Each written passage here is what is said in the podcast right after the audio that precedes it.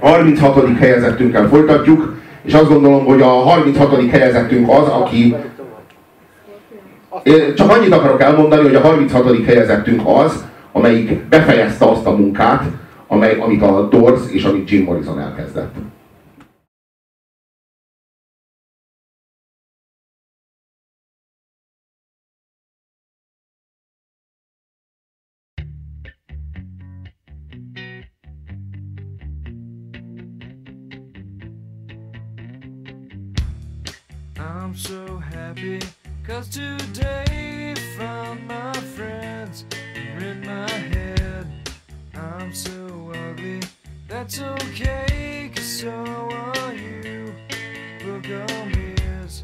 Sunday morning is every day for all I care. And I'm not scared, light my candles in our days cause I found God. I'm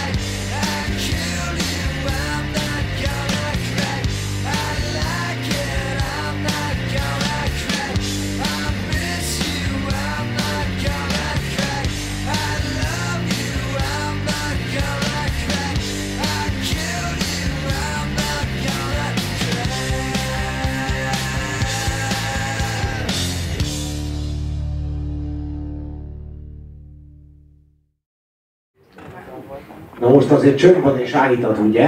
Remélem. Na, hát, a, a Nirvana, nem tudom, hogy tudjátok-e, hogy a Nirvana az járt Magyarországon. a Pecsában, igen, volt a Pecsában Nirvana koncert, de az még, az még a Nevermind című lemezük előtt volt, tehát még nem, volt, nem voltak sztárok, tehát még nem volt Smells Like Teen Spirit, hanem csak egy grunge zenekar volt a sok közül, a 30-ból az egyik, amelyik Seattle-ből indította útjára az utolsó nagy rock and roll forradalmat. Tehát azt lehet mondani, hogy a, a rock and roll forradalom volt a hippizmus. És azt gondolom, hogy ennek az utolsó ütése, vagy utolsó szívverése ennek a, ennek a, a szövetnek, vagy ennek a testnek, vagy ennek az élő, élő, élő valóságnak ez volt a grunge. A, Seattle-ből terjedt el az Egyesült Államok legelbaszottabb végéről, tehát hogy az valami mindentől a halálfaszán van. Tehát egy, ó, egy óceán távolsága választja el mindentől, de beleértve Los Angeles-t, beleértve Chicago-t, és, és Alaszkát is. Tehát, hogy minden, tényleg rendesen mindentől a halálfaszával, és onnan, onnan indult ki ez, mint hogyha, mint hogyha és van egy csomó olyan zenekar, ami egyébként egyébként nagyon-nagyon hülyen hordozta a Soundgarden-től a Stone Temple Pilots-on keresztül, vagy a, vagy a, a Pearl Jam, hogy más példát nem mondjak, ezt a hangzást. De végül is a Nirvana lett az, ami ebből a grunge-ból ki tudott emelkedni, és valami, valami nagyon egyetemeset tudott ö, ö, átvinni erre a grunge építve. Tehát valami egyetemes, egyetemesebb rock and rollnak a hordozójává tudta tenni ezt a Seattle hangzást, hogyha ez érthető, vagy ezt a megszólalásmódot. Érdekes egyébként a párhuzam a kettő között. A Morrisonnal szemben a, a Cobaini meg, megfogalmazás, meg, meg világlátás, az, az kurvára nem olyan naív, romantikus, mint a Borizonéi. Hogy itt át lehetne ütni bármit.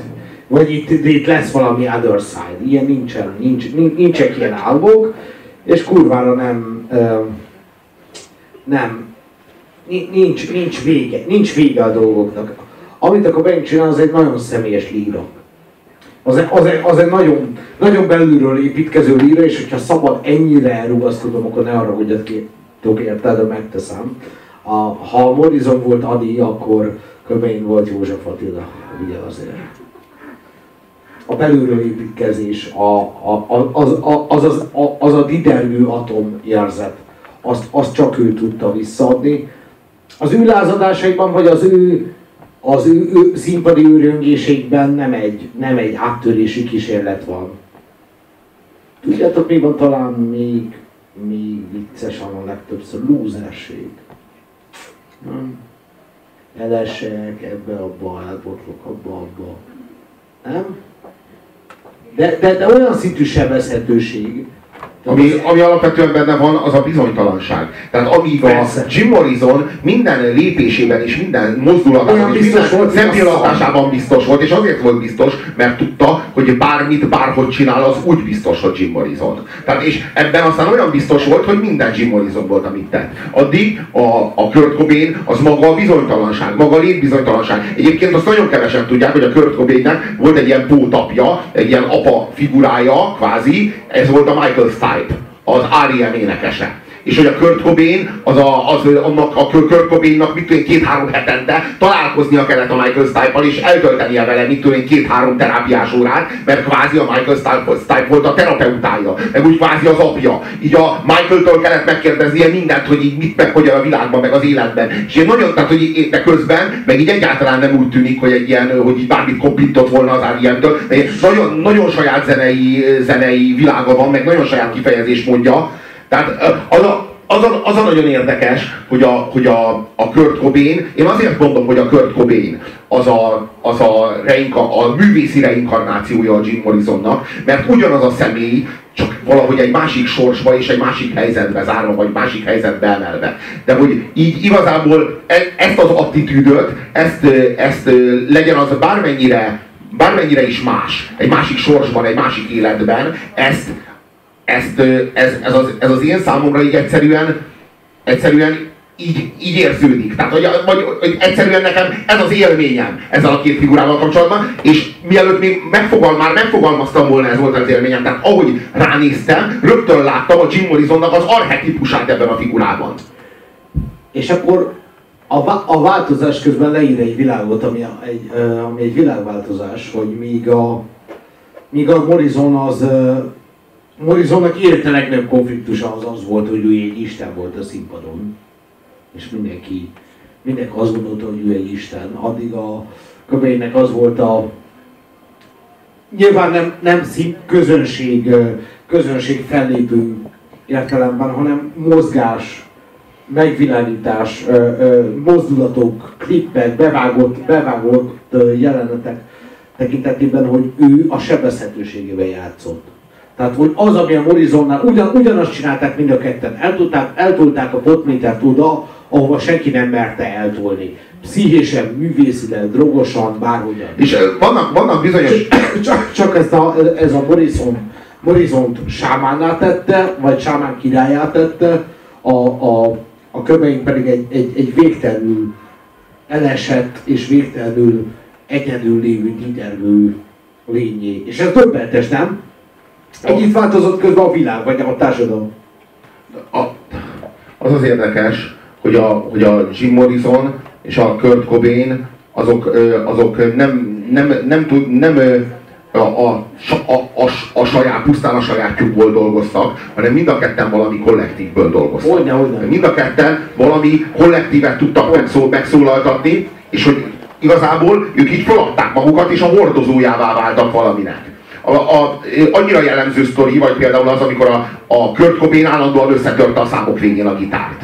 És egy idő után már elkezdett szenvedni ettől, hogy őnek állandóan össze kell törni a kurva gitárt, mert nem volt vége a koncertnek, amíg nem baszta szét a berendezést. De az emberek nem voltak hajlandóak hazamenni. Tehát így nem történt meg a szokásos izé balhé, ami így szokott lenni, hogy beleugrik a dobokba, tehát itt azt láttátok, hogy beleugrott a dob, az egész dobszergóba így beleveti magát. Vagy fogja a gitárt, és tényleg úgy bassza szét, hogy a, hogy a, hogy a gitárnak a nyelénél ott marad, és hogy ott lóg a húrokon az a szar.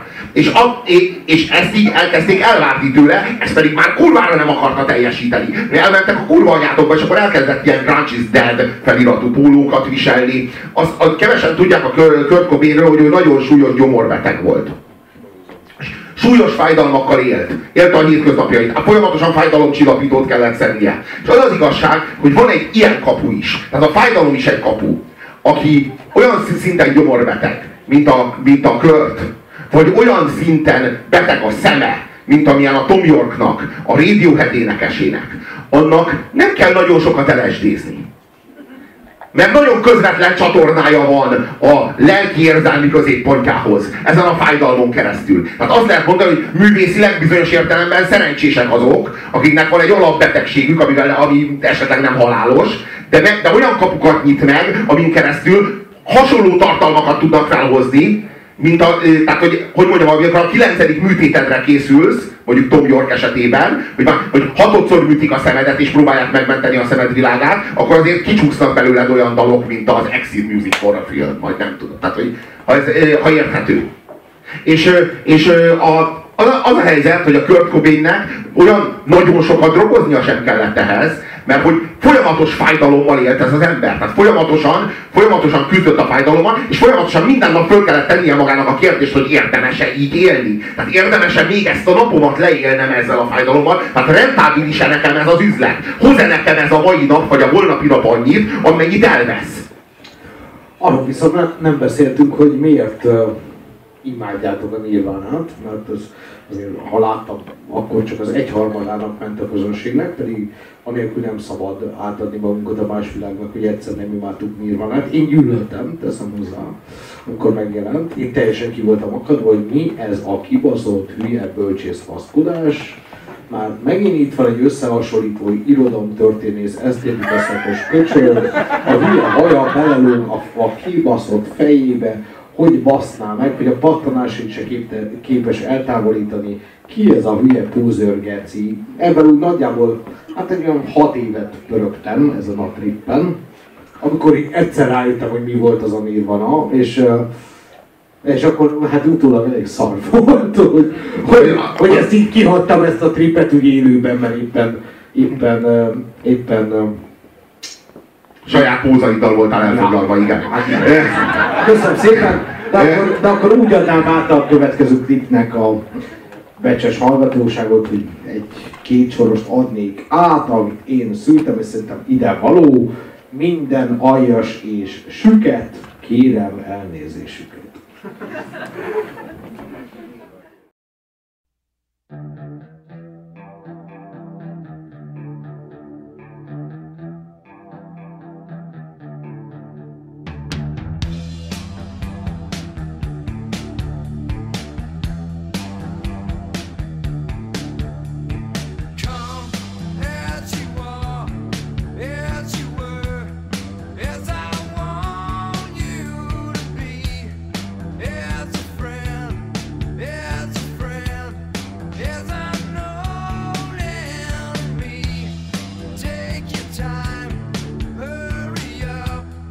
Wisconsin.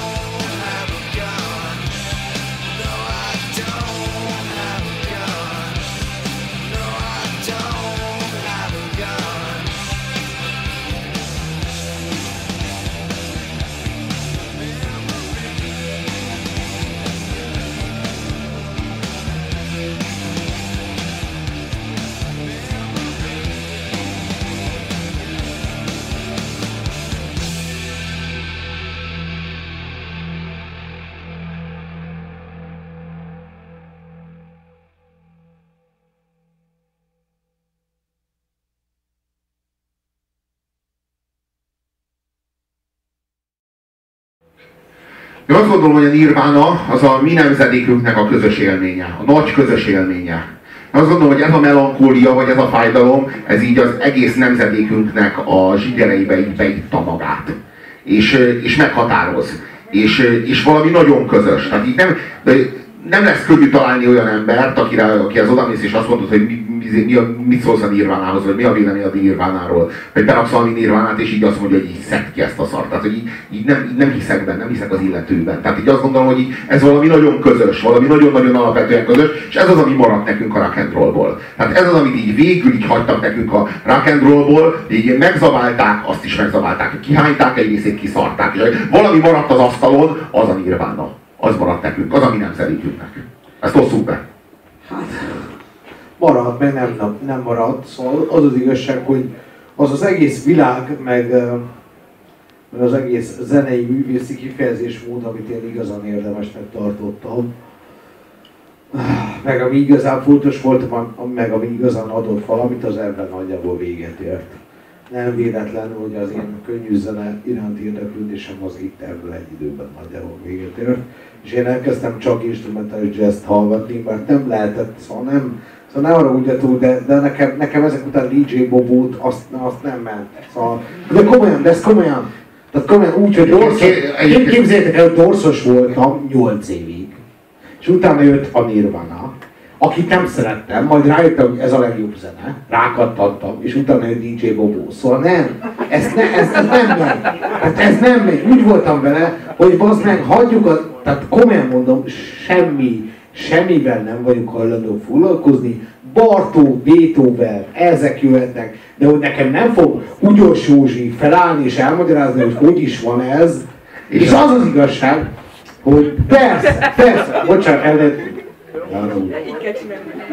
így kell, köszönöm, köszönöm a biztatást, rövid a balszél. Na, szóval, az az igazság, hogy, hogy, hogy persze közben találtam azóta zenéket, meg a Prodigy rohadt egy flash volt, meg azóta is voltak nagy, nagy zenék, meg mostanában is érnek nagy zenék, de az az igazság, hogy egyik sem volt soha akkora flash, mint ezek a zenék voltak ab, abban az életkorban, meg lett a, e, mindegy, lett a jazz később, de, de egyetlen dolgot azt, az, azt úgy nagyjából e, megtanultam, hogy például, ha én nézek egy ilyen tehetségkutató műsor, úgy lesz ez a fix idea, de mindegy, ha én nézek egyet, én rájöttem, hogy én nem is értem, hogy mi történik. Tehát én nem tudom eldönteni, hogy még lehet jó. Érted? A sok hülye random Józsiból, tehát mi, nekem mi, érted? Másnap írja az újság, hogy ő esett ki, pedig a másik volt a jó. Én meg úgy vagyok vele, hogy tessék, az, nekem, nekem, én, vagy nem tudok mindegy, hogy úgy különböztetetek, úgy vagyok vele, mint a kínaiakkal. Szóval, hogy írjanak rá valami, szóval rajzoljanak a fejére valami kibaszott sálat, és akkor, akkor tudom, hogy melyik melyik, de úgy érted. De esküszöm... Nekem ez nem okoz problémát, nekem sáj nélkül is megy. Mert nem tudom mondani, hát ezért választottok be oda a zsűrinek, bassza meg, hogy mondja meg, hogy melyik a jó és melyik a szar, és én tényleg tudom mondani sáj nélkül is, baszkinak. Ez a helyzet. Jó, én, én... Most mit csináljak, bassza meg? Ez is egy olyan dolog, én nem henceget vele, csak egyszerűen jelzem. E, a, amit imádok a Kurt Cobainben, az, azok ezek a nagy által kötött ilyen kis kardigányai azokat annyira szeretem. Tehát, így, így valami, ami, tehát így olyan, hogy a Kurt Cobain bement volna, vagy lett volna akkor stylistja a Kurt Cobainnek, és azt mondta volna a stylistnak a Kurt Cobain, hogy hozzá nekem valamit, ami nagyon nem rock and roll. És akkor, a, ha nagynak behozom a, a kardigányát, az jó lesz? Hmm, próbáljuk meg. De, de várjál, nem hogy elektromos gitárban játszál, hanem a, nincs egy kurva izé, ö, ö, akusztikus hangsa a számban, de fogjál egy akusztikus gitár, a nagyinak a kardigánja mellé, és itt tényleg legyél az a homboly, akit a haverjai elmentek, meg a tesói elmentek bulizni, és őt otthon felejtették. Mert ő ez a Kurt Cobain, és ez az, ami legyőzhetetlenné teszi, és az, ami halhatatlanná teszi, és ami leverhetetlenné teszi. Hogy ő úgy menő, hogy így egy olyan helyen menő, ahol így, ahol így belül te magad is kurva magányos vagy. És ha egy partiban vagy, ahol kurva menő módon vagy fölöltözve, de ott valahol legbelül tudod, hogy így nem, nem vagy ide való, semmi keresni valód itt. De ott vagy Kurt Cobain. A impostor szindrómának hívják azt a pszichés megélést, amikor valami embert felraknak egy ilyen színpadra, adnak egy mikrofont a kezébe, vagy kamerákkal körbe bombázzák, és elkezdik azt mondani, hogy na te most lettél a Puzsér, vagy te most lettél a Gödri, vagy mit tudom én. És impostor szindrómának azt a te, egyébként teljesen természetes pszichés reakciót tartjuk, amikor a psziché megijed, és azt gondolja, hogy nem vagyok én lófasz se. Tehát, hogy én, én kurvára jogosulatlanul ülök ezen a helyen, és mindjárt lebukok, mert olyan hülyeségeket fogok beszélni, soha többé nem hívnak egy ilyen színpadra, ezt hívják impostor szindrómának.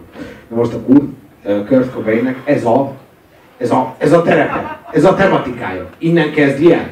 Igen, igen, zseniális. Nekem állandó kényszer gondolatom az, hogy így ülök egy színpadon, és így arra gondolok, hogy így, így nézem az előadást, és arra gondolok, hogy most így egyik percről a másikra testet cserélnék ezzel a szereplővel. És úgyhogy egy kurva szót nem tudok a szerepből. És hogy hogy jönnék ki ebből a helyzetből. Tehát így meg kéne próbálnom így kitalálni, hogy mi jön, melyik sor jön, vagy mit mondok, ez lehetetlen. Vagy azt kéne mondom, és így mindig arra gondoltam, amikor így a, nem tudom, mondjuk Ennio Morricone így lejátsza az utolsó számot, hogy most testet cserélnék vele. Ha most testet cserélnék vele, akkor most bejelenteném, hogy így vége, és soha többé nem nyúlok hangszerhez.